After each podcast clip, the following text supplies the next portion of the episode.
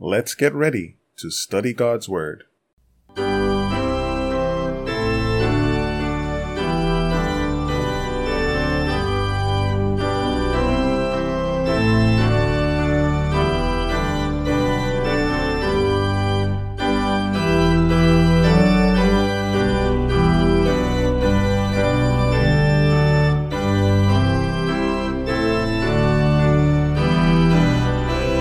Greetings to one and all.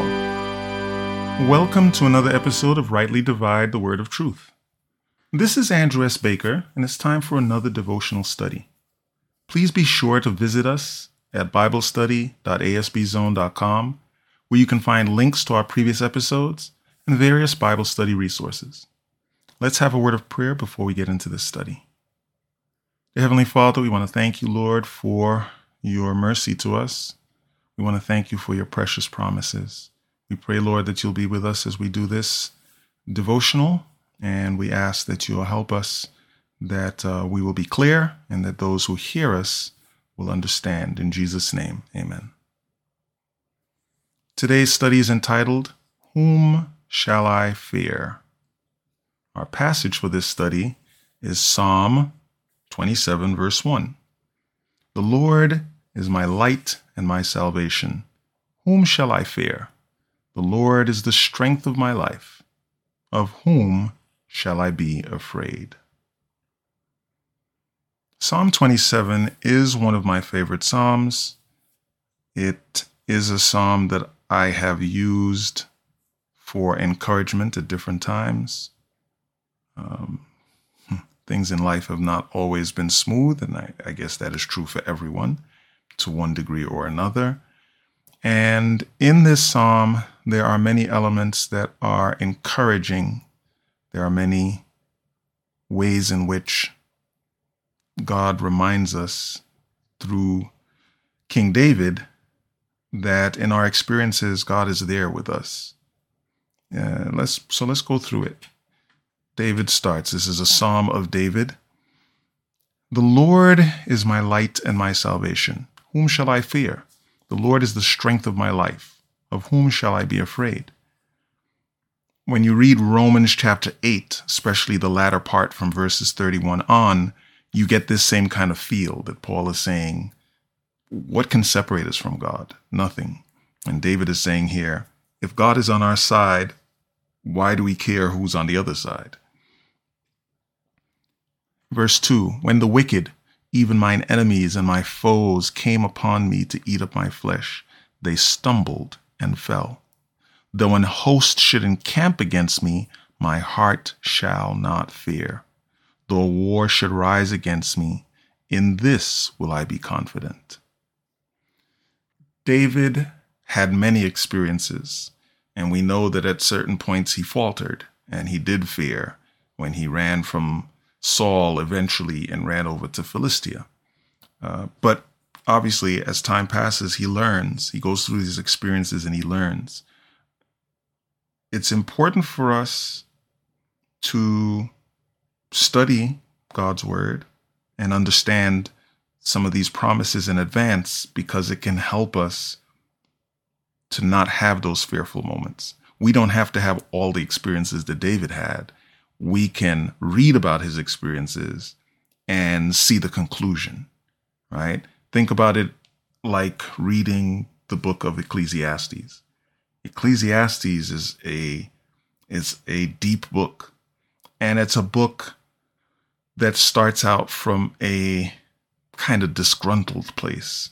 Solomon is very discouraged, disgruntled, about all the experiences that he has. He's giving you a history of, of how he was and what he thought and what he pursued and how futile it all was. But increasingly, as he goes through the book, his mood appears to improve.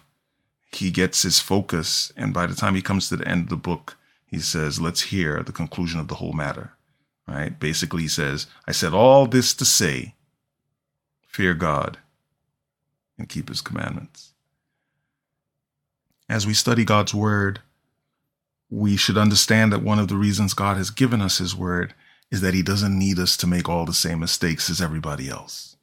We don't have to go through all of the same problems that Abraham did and that David did and that Moses did. We can read their stories, understand their mistakes, see the promises, see the conclusions they came to at the end of everything, and take a smoother path to success in Christ. Um, and I'm talking about spiritual success primarily, but all life success, right?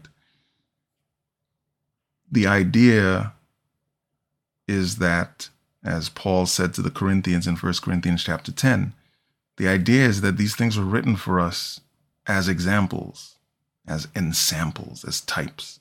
They were written for us to see and understand this is the path these folks chose. This was their mindset when they chose it. Here are the problems they ran into. Here's how it all played out. Here's what you should either do or avoid, depending on, on how the story went.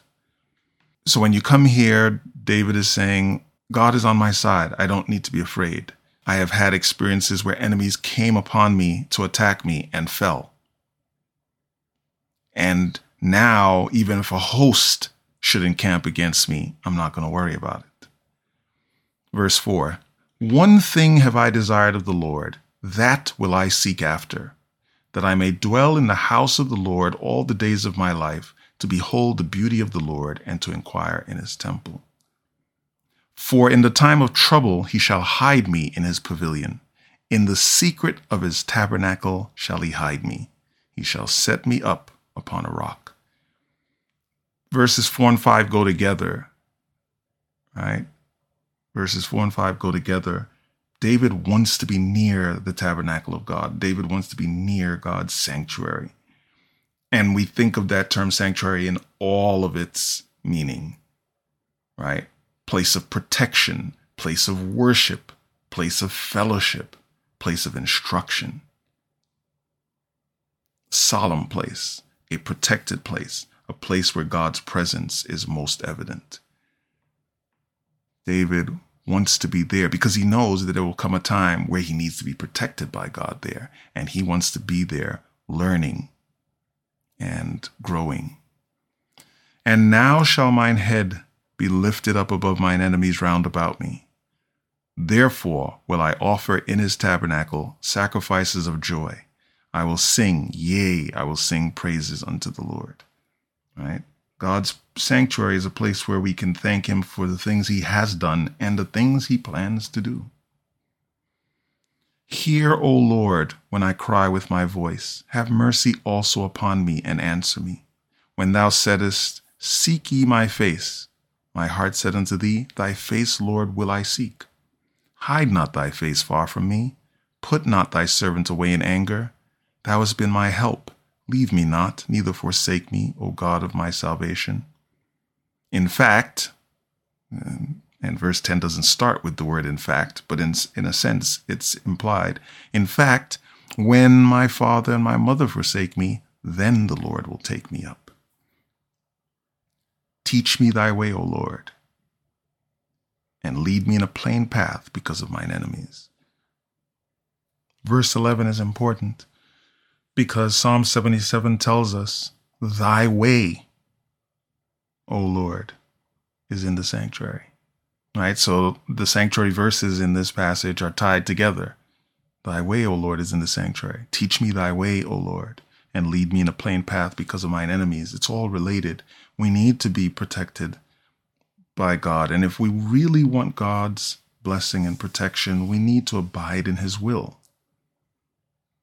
Right? It doesn't make sense for us to desire the protection of God, but just want to live any old how and to be any old way. It makes sense that if we are asking to, to be under his protection, that we're willing to be under his will in all things. Right? Deliver me not over unto the will of mine enemies, for false witnesses are risen up against me, and such as breathe out cruelty. I had fainted unless I had believed to see the goodness of the Lord in the land of the living. If it were not for faith and hope, I would have fainted by my circumstances, by the things that I can see around me. I would have fainted unless I had believed to see the goodness of the Lord in the land of the living. And then he ends with this admonition, this exhortation Wait on the Lord, be of good courage, and he shall strengthen thine heart. Wait, I say, on the Lord. David asks that the Lord will hear him. David expresses faith in God. He expresses hope in God. He trusts the promises of God. He desires God's presence. And he wants everything to work in accordance with his will. The Lord is my light and my salvation. Whom shall I fear? The Lord is the strength of my life. Of whom shall I be afraid? Let's pray. Dear Heavenly Father, we thank you, Lord, for these precious promises. We thank you for this passage, which is encouraging and strengthening and exhorting. Help us, Lord, to put our faith and our trust in you. Help us to be willing to surrender to you, especially since we realize that we need you in so many different ways. Please help us not to be selfish and run our own course, but to trust you to do for us all that you've promised. And we pray that you will bless us in Jesus' name. Amen. Thanks again for listening to this podcast. You can reach us via email at BibleQuestions at ASBZone.com. We look forward to hearing from you, whether you have questions, comments, suggestions, or concerns. We also recommend that you check out the True Wisdom podcast, where Robert and I discuss Bible stories and topics together. Both of these podcasts can be found on over a dozen platforms, including Google Podcasts, Apple Podcasts, Spotify, and Amazon Music. Please remember our ministries in your prayers. Until we meet again next time, may God richly bless you as you prayerfully study and share His holy word.